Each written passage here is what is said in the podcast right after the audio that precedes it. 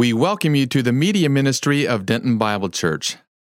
All right. Well, we're starting a new series on Ezra and Nehemiah. We're going to group those two together. Uh, in the uh, Hebrew Bible, they would have been seen as one large book. So we thought we might as well go ahead and look at both of them together. Um, and today we're going to look at a little bit of background. What's going on leading up to the book of Ezra, the events of Ezra. Uh, and to do that, we're going to look at a, kind of a big theme that God is faithful even when we're not. So, if you want to kind of understand Old Testament history, um, the flow of the Bible from the beginning uh, up until the point of Ezra and even today, those are two kind of key theme ideas that we're going to look at today and, and look at specifically in the beginning his promises to his people and the special relationship to his people and then we'll spend the second half of the sermon looking at the history immediately preceding Ezra. What's going on? What's happened to Israel? Okay. What uh, promises has God left unfulfilled that are still sitting out there? And we'll, we'll talk a little bit about that. And so um, we've got a lot of ground to cover if we're going to cover all of the promises of God, you know, basically all of Old Testament history up until Ezra uh, in one night. So stick with me. There'll be a lot of thumbing back and forth. There'll be some text up on the screen for you to follow along as we trace this special relationship of God to his people, the promises he makes, okay, and then his sovereignty over all events. And so uh, those are kind of the things to keep in the back of your mind as we look at all of these things, okay? And to start, we need to start at the beginning with Abraham, the, the first covenant of God to his people. So we're going to look at the Abraham covenant, this first promise between God and the people of Israel. Uh, Genesis 12, 1 through 3. Now the Lord said to Abram, Go forth from your country and from your relatives and from your father's house to the land which I will show you. And I will make you a great nation, and I will bless you, and I'll make your name great, and you shall be a blessing. And I will bless those who bless you, and the one who curses you I will curse and in you all the families of the earth will be blessed. So, a special promise between God and Abraham. Abram still at the moment. Uh, a couple of things to kind of point out. Notice that Abram really hasn't done anything special to receive this promise. God chooses him purely based on God's choice. Okay? And that also pertains to us as new covenant people. Do we deserve anything? No, we've all sinned. But God chooses to save some. And here, God chooses Abram for this special mission, and he makes him a promise. And notice in this, who's the acting agent? Uh, God says, uh, I, from your to the land I will show you. I will make you a great nation. I will bless you. So God is making this promise. God's the one acting. God's the one in control. God's the one running all of this. And that's a theme we see all the way through Old Testament history, right? God's moving events. He's in control. He's the one uh, that's overseeing everything. Um, he's the one that makes things happen. And then we are to respond with obedience, right? Faith. And it's that faith we get to see in Genesis 15. This is, Paul refers to this, where God then restates the covenant with Abraham. He tells him about the future. And then in 15:6, we get something different in the second one. Then he, Abraham, believed in the Lord, and it was reckoned to him as right, righteousness. Genesis 15, 6. So um, God chooses his people. He makes that special relationship. God's the one, the acting agent, the one in control, the one that does everything. But we have a response, right? And Abraham responds in faith. And that is his role um, to follow and act out that faith. Um, also in Genesis 15, there's a little bit different of a twist. There's sacrificial uh, use of animals, right? He tells Abraham to take some animals and cut them. It's the same ones that'll be used in the sacrificial system. It's looking forward to the fact that we're sinners, we're in need of that. And it's also the picture that the ancient kings would use to cut a covenant, to make that special relationship. They would use uh, sacrifices or cut animals like this. And so, this relationship is initiated by God, it's followed by faith of Abraham. And then we see it again in Genesis 17. Okay? Genesis 17, verse 2 I will establish my covenant between me and you, and I will multiply you exceedingly. Notice yet again who's the acting agent? God. Okay? Are we going to screw up? Yes. Okay, thank goodness these promises are based on God. It's a co- my covenant. I will multiply you. Um, verse 7 I will establish my covenant between me and you and your descendants after you throughout their generations for an everlasting covenant to be God to you and your descendants afterward. Um, then, verse 9 of Genesis 17. Now, as for you, so what's Abraham's response? You shall keep my covenant, you and your descendants after you, throughout their generations. All right? So God chooses, God's acting, He establishes the promise, He establishes the covenant, and then our response obedience. Faith, obedience. Okay? Obedience coming out of faith, uh, as we see in the New Testament. Um, now, how, for you guys that are Old Testament scholars, how does Israel do on this? I hear a couple chuckles. Yeah, not so great, right? It's, it's a history of God being faithful and his people not, right?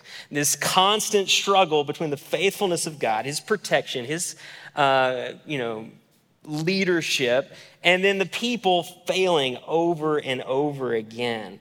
So you see this through Isaac, through Jacob. You see Joseph, the story of Joseph, how God protects his people. Um, with Joseph moving them to Egypt, but they continue to struggle at times. You know, Joseph's brothers are not the best of characters, as you probably remember. And then you have the whole Egypt situation, the, the sojourn in Egypt, where Israelites are enslaved and they are um, underneath Pharaoh.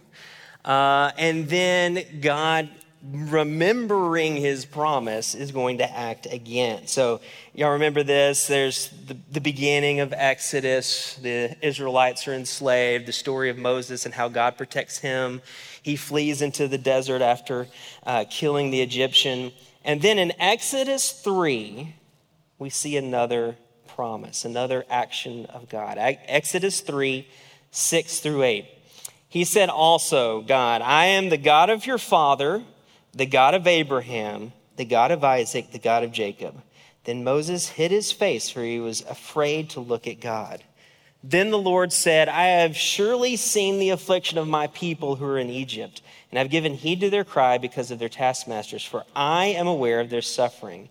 So I have come down to deliver them from the power of the Egyptians and to bring them up from that land to good and spacious land, to a land flowing with milk and honey. Yet again, God promised a special relationship with the Israelites. Is God faithful even when we're not? All right. Is God going to protect them and free them from slavery? Yes. Right? And he is promising, I have come down to deliver them and take them out. So, yet again, compassion for his people, love for his people, fulfilling his promise um, to Abraham and to the people of God. So we get Moses, he returns, he, you know, the, the story of him and Pharaoh, the uh, plagues of Egypt, ending with what's the last plague? Do y'all remember? The firstborn, right? This final punishment of, of Egypt and this freeing of the people of Israel. And this time, um, they are protected. You have the story of Passover in Exodus 12. Uh, so 12, 12 through 13. For I will go through the land of Egypt on that night, and I will strike down the firstborn in the land of Egypt, both man and beast. And against all the gods of Egypt I will execute judgments. I am the Lord. Yet again, God's the one acting. God's the remember his promises. That God's the one that's going to provide a means of salvation for the people of Israel to escape them out of slavery. Sounds familiar? Um, echoes things later on, right? Uh, the blood shall be a sign for you on the houses where you live, and when I see the blood, I will pass over you. So the blood of the sacrificial lamb on their uh, doorpost tells the angel to pass over them in this plague. And so you see blood covering, you get the uh, freedom from slavery, and now the people of Israel are able to leave Egypt. Okay, is everybody following me?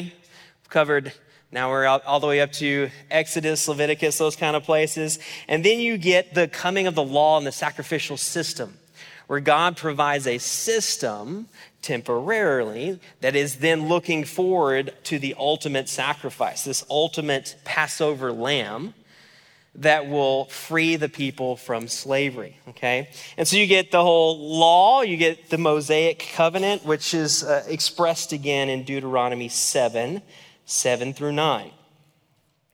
Um, where we get uh, these words The Lord did not set his love on you or choose you because you were more in number than any of the people. So, yet again, did they do anything special to deserve God's mercy? All right, he chose them. For you are the fewest of all peoples, verse 8 of Deuteronomy 7. But because the Lord loved you and kept the oath, does he keep his promises? Yeah. Kept the oath which he swore to your forefathers. The Lord brought you out by mighty hand and redeemed you from the house of slavery. Redeemed you from the house of slavery, from the hand of Pharaoh, king of Egypt. Verse 9. Know therefore that the Lord your God, He is God, the faithful God, who keeps His covenant and His loving kindness, His mercy to a thousandth generation for those who love Him and keep His commandments. Yet again, God is faithful. God will fulfill His promises. God is protecting His people, and God will redeem them from the house of slavery and has. Uh, and Moses is reminding them of that fact. Um, yeah, so God chose them, not based on anything that they had done, anything special. He loved them, He keeps His promises, and um, constantly provides even in the midst of failure. So if you think about the stories uh, in Numbers and Exodus and uh, Deuteronomy, Israel is constantly messing up. They're constantly grumbling about lack of food, lack of water, um, oppression, whatever, okay? There's a Red Sea in our way. All kinds of examples of how they aren't faithful even when God is. So he will continue to protect them. Um, and it's ironic that we have this passage at the same time Aaron's creating a golden calf, right? He's, they have completely punted even. Uh, the worship of God.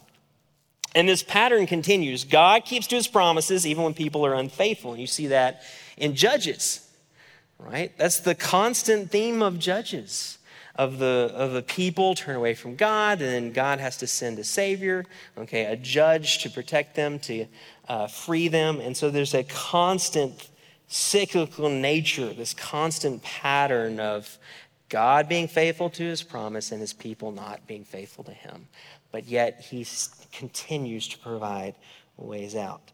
Then the end of Judges uh, ends with them calling in Samuel for a king. Um, not because they want to fulfill the promise that was in the law. Okay, the law predicted that Israel would have a king. But that's not why they wanted one. It's not out of faithfulness to God. It's because they wanted to be like everyone else, right? We want to be like the other nations. We need a king. Give us one now. And so they get Saul. Uh, and in my notes, I have Saul, who is the worst. Okay, uh, that might be an understatement. He is not a faithful guy. Okay, but does God protect them even in that? And does he provide a form of Savior? after that a redeemer, a person that can come along and turn them back to God. That David, a man after his own heart, comes after they've failed and followed, followed this guy named Saul, this disaster of a king. And so then you get a, a new promise, the Davidic covenant, 2 Samuel 7 8 through 17. So now we're, we're kind of tracking our way through these different promises and covenants. And in 2 Samuel 7, starting in verse 8, now therefore, thus you'll say to my servant David, this is God speaking to Nathan, thus says the Lord of hosts, I took you from the pasture, from following the sheep, to be ruler over my people. I have been with you wherever you've gone, I've cut off your enemies before you, and I will make you a great name, like all the names of the great men who are on the earth. Verse 10 I will also appoint a place for my people Israel and plant them that they may live in their own place. So, yet again, God chose David when he was just a shepherd boy, right? This um, from even before time. God chooses, not based on any actions of the person, but just because of the favor of God. And then God's the one that acts. I will appoint, I have chosen, I will raise you up. I will raise up, and then you, in verse 12, we get a, a, new twist. I will raise up a descendant after you who will come forth from you and will establish his kingdom. And he will build a house for my name, and I will establish the throne of his kingdom forever. So, this is where we're really starting to point our way towards Ezra, and where God predicts that Solomon will bring a house for God, build a temple for God in Jerusalem. And then, as long as Solomon and his descendants follow him, that temple will stand. All right? So, all that is necessary is for the Israelites to remain faithful. Are they going to be faithful? Okay, it's repeating over and over again. But then there's another promise here I will establish a descendant of David and his throne and his kingdom forever. Who's he talking about there? It's the Messiah. Okay, this hope that even though you guys have screwed up, even though you've had everything that you could possibly need, even though you continually be unfaithful, I will provide a Messiah, a line of David that will establish an eternal kingdom that will redeem you from slavery forever. Okay, now that takes us back to our last series, right? With the Sermon on the Mount and the kingdom, uh, life in the kingdom. So he's looking forward. He will keep that promise as we've seen in our last series. But I want to focus on, on the temple and this relationship now of Solomon and his descendants, the kings of Israel and Judah. Uh, and their lack of faithfulness for God. So, this is moving us further in time towards Ezra, and we'll see that God is faithful and his people are not. Okay? So Solomon comes along. Um, we, we talked about, I kind of skipped over it, but even David struggles, right? Even David fails many times, even though uh, he's seen how faithful God is. Solomon takes over. Solomon builds the temple just as God promised to David. And in 2 Kings 2, uh, we see an interaction between God and Solomon, talking about more of this relationship of he and his people, more of the promise. So 2 Kings 2 2 through 9, the Lord appeared to Solomon a second time as he appeared to it at Gibeon.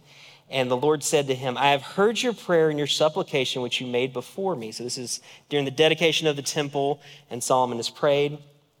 And I have consecrated this house which you have built by putting my name there forever, and my eyes and my heart will be there perpetually. Uh, however, verse 6 But if you or your sons indeed turn away from following me and do not keep my commandments and my statutes, verse 7 Then I will cut off Israel from the land I have given them and the house which I have consecrated for my name, and I will cast out of my sight. Okay? Yikes. Yet again, is God going to keep his promises? Okay? So, what is he promising will happen if they disobey him? They're going to lose the land. They're going to lose the temple. They're going to be kicked out and exiled. Okay? So, if you've been following along, you should be able to predict already what's going to happen. Right? God's been faithful and he promises, you turn away from me, you will go into exile. And so, guess what happens? They turn away they go into exile. And so after Solomon, the country splits apart. His son Rehoboam is a terrible leader. Uh, Jeroboam splits off the northern tribes to create Israel. The southern tribes remain faithful to Rehoboam. You have the split of the two countries. And yet again, you get the same pattern over and over again that you saw in Judges. Okay? Um, the people are oppressed, they turn away from God, but God still protects them and there's an occasional revival every once in a while. So that brings us up almost to the time of Ezra. So we've seen God be faithful to his people despite their lack of faithfulness to him. We've seen uh, this kind of cyclical nature of people um, turning from God, God saving them. And so let's look at the chapters running right up to Ezra. So Second Chronicles 34 we're going to look at the last good king of Judah. At this point, Israel, the northern kingdom, has fallen apart. They've been taken off into exile to Assyria. And so all that's left is this small little rump of a kingdom that had once been Solomon and David's great empire uh, around Jerusalem. And we see one good king. Okay, Second Chronicles 34, the law is rediscovered in the temple. And Josiah, thinking about this theme of God of the promise, his relationship with his people, 34:21, when he hears about the law being rediscovered, says this Go to the priests, go inquire of the Lord for me and for those who are left in Israel and Judea concerning the words of the book which has been found. For great is the wrath of the Lord which poured out on us because of our fathers who have not observed the word of the Lord to do according to all that is written in the book. So, has Josiah recognized correctly what the problem of the kingdom is? They have not been faithful. God has been faithful. God has kept his promises. God has protected them. Okay? The problem isn't the economy, the army, uh, the borders, you know, his military. Okay? The problem is we have not observed the word of the Lord. And notice what else he says to do according to all that is written in this book. You have to follow all of the law. Now, as New Testament saints, is that possible? Can you follow all of the law on your own? No, you need something else. You need a Messiah right? You need that perfect sacrifice. And so that's echoing and looking forward much ahead, but uh, I uh, just want to throw that in there. And so uh, later on in 34, we see a reform. So the king of verse 31 stood in his place and made a covenant before the Lord to walk after the Lord and keep his commandments and his testimonies and his statutes with all his heart and with all his soul to perform the words of the covenant written in the book. That's the proper response, right? So God says, follow me, okay? Believe and follow me. And so we finally see a king, after several other kings who have failed, realize that and to make a movement back toward God. But it is short lived. Okay? This is the history of Israel, right? You'll have these occasional high points but we are constantly seeing God be faithful and his people fail. All right. Um, Josiah leads the reform. Last thing I want to say on the reform is that Passover is restored. What's the symbol that revival has come? They celebrate Passover. Remember that as we get into Ezra, because there'll be another revival and another celebration of the festivals, including the celebration of Passover. And remember, at the very end of our sermon, as we celebrate communion, there's a connection here that we'll talk about. And so there's this last golden moment, but it doesn't last. Josiah is killed. He makes a stupid decision to go against Pharaoh. Um, really, it's a decision to go against God and God's plan. And he's killed. And then you have a succession here in the end of Second Chronicles of bad leaders, terrible kings, all descendants of Josiah. Okay. One son is taken off by Egypt after only reigning for three months. Uh, another son was named king by Egypt, but then angers Nebuchadnezzar. And Nebuchadnezzar comes in, conquers Jerusalem, and takes people back to Babylon. What did God say would happen if they disobeyed him? He did take them from the land. Does he keep his promises? I think so. Okay, and so we see a king, Jehoiakim, uh, did evil in the sight of the Lord his God, and so it's not surprising that that's followed with the king of Babylon coming in and taking people away. So this is 605. This is the first uh, deportation in Chronicles 36, and involves guys like Daniel. So, if you want to do some homework for this week, as you understand the background, um, read Jeremiah, read Daniel, the guys that are around during this time that are giving you kind of introduction to that. So, Daniel, as one of the uh, of the king's house, is deported along with some of his friends, and then that leads to the book of Daniel. Okay, so things have gotten bad, but there's still a king, there's still a kingdom and it continues to get worse. Okay, so you got Jehoiakim comes along. He reigns three months and 10 days, does evil in the sight of the Lord. and Nebuchadnezzar brings him to Babylon. This is the second deportation scene in Second Chronicles 36, 9 to 10. Uh, you get prophets like Ezekiel now being forced into uh, exile because God promised if you're not going to follow me, then you will see, uh, you'll be pulled out of your land and taken somewhere else. Okay?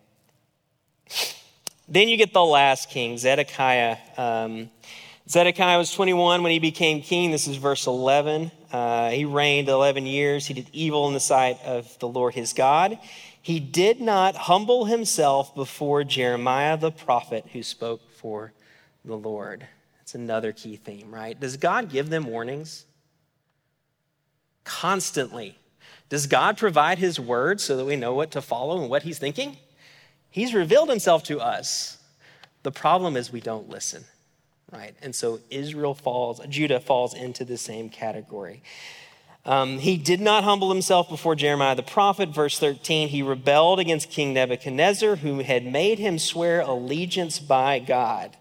But he stiffened his neck and hardened his heart against turning to the Lord God of Israel. So, is Zedekiah's problem that he opposed the king of Babylon? Not really. What's Zedekiah's real problem? he's not following God, right?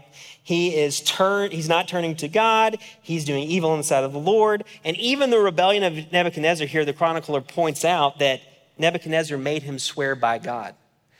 So it's not the revolt against the king, it's the fact he's breaking an oath that he made with God's name. Who's sovereign? Who's the actor? Who's the one doing all this? God, right? He's the one that's in charge, he's the one that's controlling. Um, okay, Second Chronicles 36 14. Um, furthermore, all the officials of the priest and people were very unfaithful, following all the abominations of the nations, and they defile, defiled the house of the Lord. So the king is corrupt, the priests are corrupt. They have turned from their God, the God of Israel, the God of the promise and have defiled the house of the Lord, defiled his home, his temple. Uh, 36, 15, the Lord, the God of the fathers, sent word to them again by his messengers because he had compassion on his people and his dwelling place. God gives us warnings. God tells us his revelation. God has provided all that we need to know him, right? And they continue to ignore, continue to um, follow the nations, right? The abominations of the nations, doing whatever they can to not follow God, all right? And so, just as he promised, destruction is coming. Uh, 36, 16 through 21.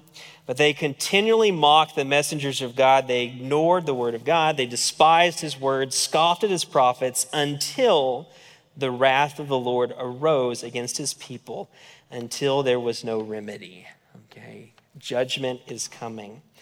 Uh, verse 17, therefore he brought up against them the king of the Chaldeans, who slew their young men with the sword in the house of the sanctuary, he had no compassion on young man or virgin, old man or infirm. He gave them all into his hands. Yet again, this is God in control. Right? The actor is the king of Babylon, Nebuchadnezzar. He is the means, but it is God who has given the people over to Babylon. Verse 19, just as he promised, if you disobey me, all right. Verse 19, they burned the house of God and broke down the wall of Jerusalem. Okay, what are the two building projects in Ezra and Nehemiah? The temple and the wall right? So this is setting the stage for what we'll see as we go through Ezra and Nehemiah.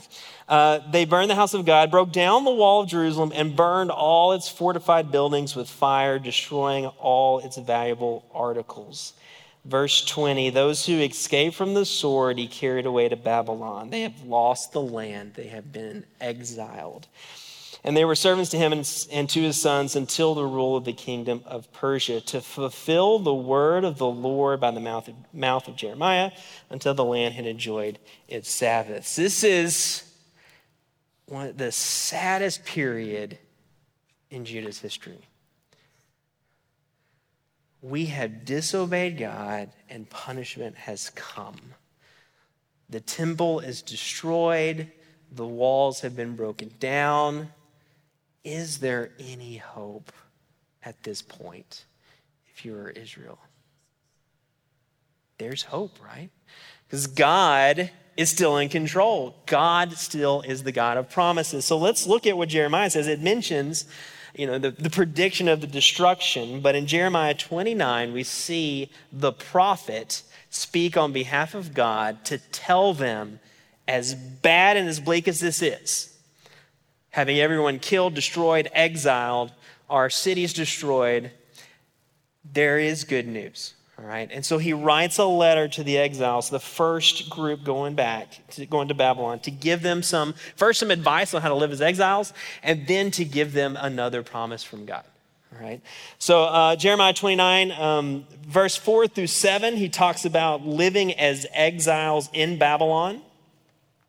Uh, that they are to be good citizens. You probably know this verse take wives, become fathers, um, bear sons, multiply, uh, plant gardens, build houses. Verse 7 Seek the welfare of the city where I've sent you into exile and pray to the Lord on its behalf.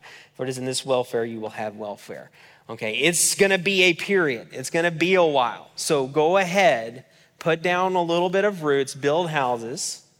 Okay, um, we have failed God and punishment we deserve. So do work, um, establish your lives in, in exile. But then, and it's, it's going to be a while, okay, despite what false prophets might tell you, and he talks about that in uh, 8 and 9, that there were some that are saying, hey, don't worry, the exile is only a year or two. Okay, and Jeremiah responds to that, no, it's going to be a while.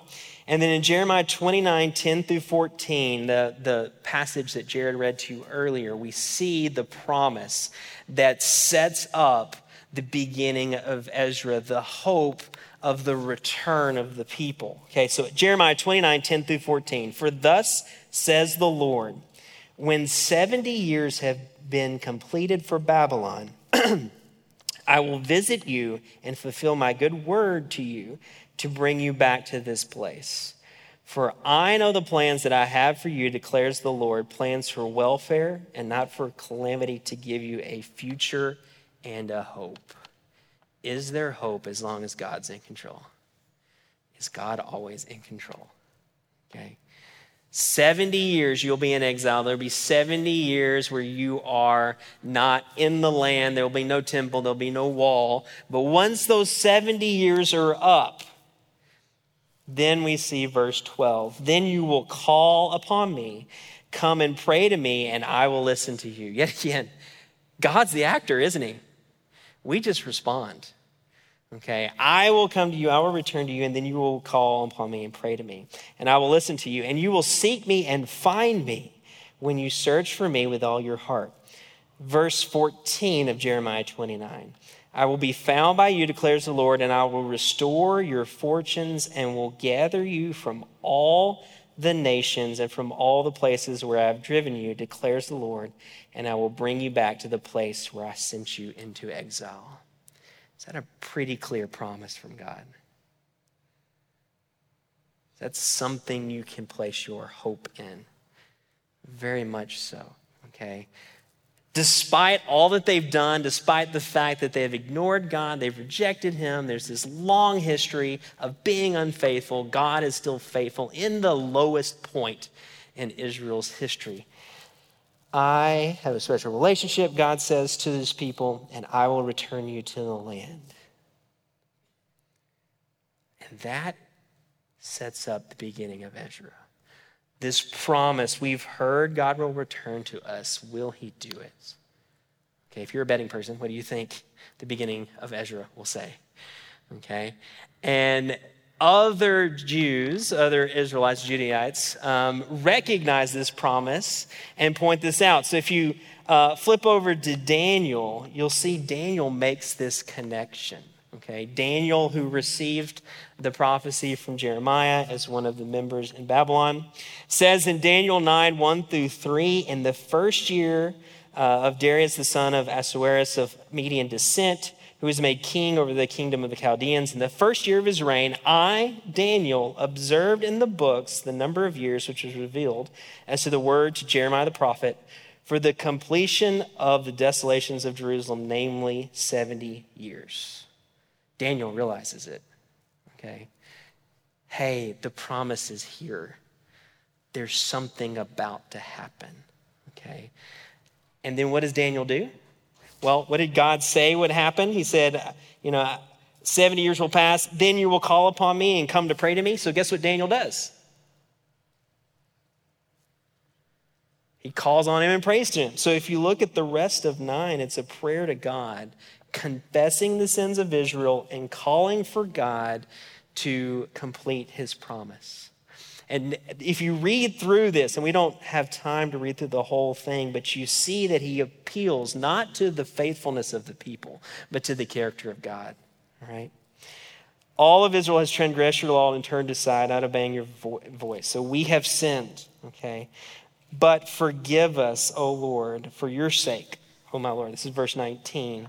Do not delay because your city and people are called by your name uh, or verse 16, O Lord, in accordance with all your righteous acts, let your anger and wrath be turned away from your city, Jerusalem. So Daniel realizes, okay, it's nothing we have done, but this is God's character. He keeps his promises, he is abounding in mercy, he protects his people. And so that's his prayer God, just bring us back, fulfill your promise. Okay, conclusion. So, what are some thoughts? Let's kind of give you, uh, I know we jumped around a lot, okay? We, we covered everything from uh, Old Testament history, we've jumped into some of the prophets, but I, I think you can see this, this stream, right? This, this flow. God is always faithful despite what his people do. Um, God has a special relationship with his people. He called Abraham, he called David, he called Solomon, he calls us as Christians um, to Him, not based on anything we've done, any of our background, but just based on His love and mercy. It is God the one that is acting. God's the one that returns them from exile, or will, as we see, we'll see next week in Ezra. God is the one that makes the promises. Um, he is the moving person, but we are to respond in obedience, faith and obedience, right? Abraham believed in God and it was reckoned righteousness. David was a man after God's own heart. He sought the words of God. Uh, Moses provided the law. Josiah, okay, talked about returning to the words of God. Jeremiah, all of these guys responded in obedience and faith, just like we should, right? Daniel, when he sees the promise, places faith in the God of promises that he will return his people. And that's exactly what we're going to see happen. And so, as we walk through Ezra, we'll look at these themes and we'll also look at, at, at kind of a, a, threefold structure. You might have saw it in the, in the bumper video. Um, first, it, there's, there's three stories and they all involve three different categories. First, there's a return. God returns his people to the land. And so we'll see three returns. Okay? Then we'll see rebuilding. God, through his people, will rebuild first the temple and then the wall. And so we'll talk about that as we walk through Ezra as he uh, promised he would bring them back. And then restore. God restores the people to the land, and eventually worship is restored in Jerusalem. Their relationship to God is restored. So, those are the kind of the general themes that we're going to look at as we move forward and as we keep in mind this flow of history of the Old Testament that God has promised to return his people after 70 years. And next week, we'll see if he keeps it. Okay. Um, so, keeping all of that in mind, we have one last part of the service tonight. And I, I, we didn't plan this intentionally, but I, I, think it's incredibly appropriate when we're talking about uh, God of the promise and his, his history, his redemptive history for his people. Um, we're going to spend some time celebrating communion uh, celebrating the Lord's Supper. So, um, Tony, if you want to come on up, I think he's playing for this. And um, just as God promised to bring a redeemer, right? To save them from slavery through blood. Uh, communion, the Lord's Supper, is an opportunity for us to remember that activity. And just like in the Old Testament, Passover is when the Israelites were looking back at how God saved them. Uh, this action that we do as a church is, has a similar function. And it's also not surprising that the last Passover dinner was the first Lord's Supper. That God used, that Christ used this illustration of, of the Passover, the blood, okay, to talk about his ultimate sacrifice for us. Uh, leading into the new covenant and the church. So, um, if you didn't, uh, there's a couple guys walking around. Make sure you grab one of these cups for us to celebrate. We're going to spend just a few time, a little bit of time, celebrating God of the promise, who promised to save His people and the actions of Christ and how that led to our salvation and our ultimate freedom from slavery.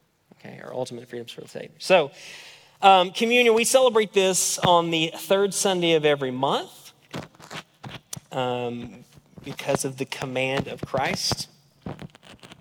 And there is a means, uh, th- there's a proper way to approach God. Okay, so just like um, the people uh, were supposed to respond in a certain way for Passover, uh, we are to as well. So Paul writes in 1 Corinthians 11 27 through 28.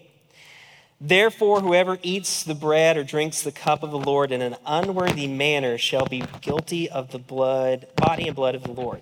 But a man must examine himself, and in doing so, he is to eat of the bread and drink of the cup. So, first thing I want to do is just spend a few minutes um, just examining ourselves as we remember how faithful God has been to his people leading up to the return uh, in Ezra, and also how faithful God has been to send his son to die for us. So just spend a, uh, just a few seconds while Tony plays, um, praying and examining yourself as we prepare ourselves in memory of what Christ has done for us.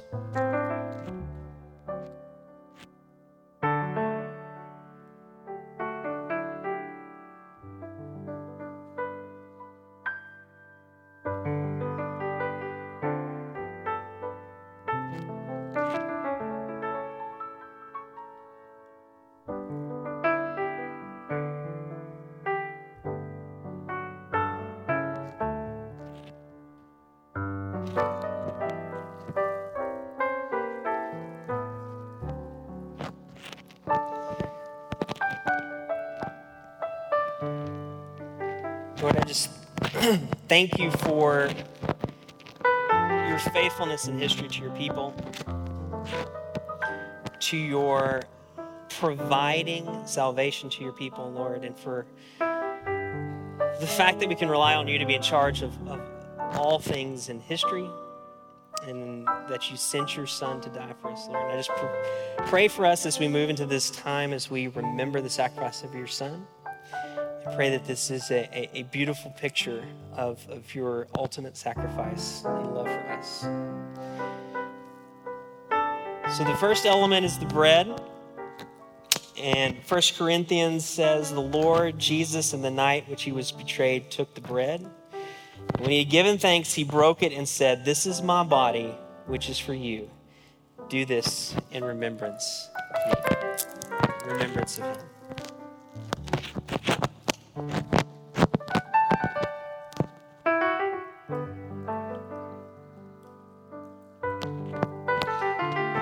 we just thank you for your son and how his body was broken for us. We thank you for your, your, your loving kindness, your mercy. That you chose us even though we were not deserving of anything, Lord, but out of your, your, your love for us, your mercy, you provided your son so that we can now be sons and heirs with him and sons and heirs of you. Lord, we just thank you for this, this time. We thank you for your son in your name. And in the same way, he took the cup also after supper, saying, The cup is the new covenant in my blood. Do this as often as you drink it in remembrance of me. For as often as you eat the bread and drink the cup, you proclaim the Lord's death until he comes. Until he comes.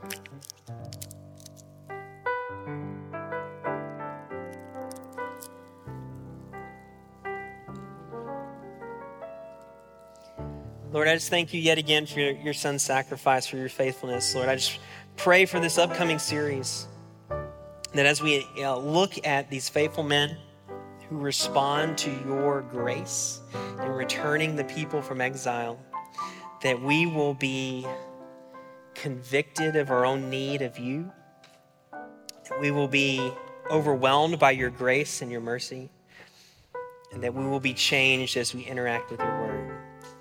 So, Lord, I just thank you for everyone here and pray that you will continue to be with us as we go through this series and as we go throughout the week. And pray that we continue to be a, a light for others to bring them to you so that they can also experience freedom from slavery and experience being a part of the body of Christ. Lord, just thank you in your name. Amen.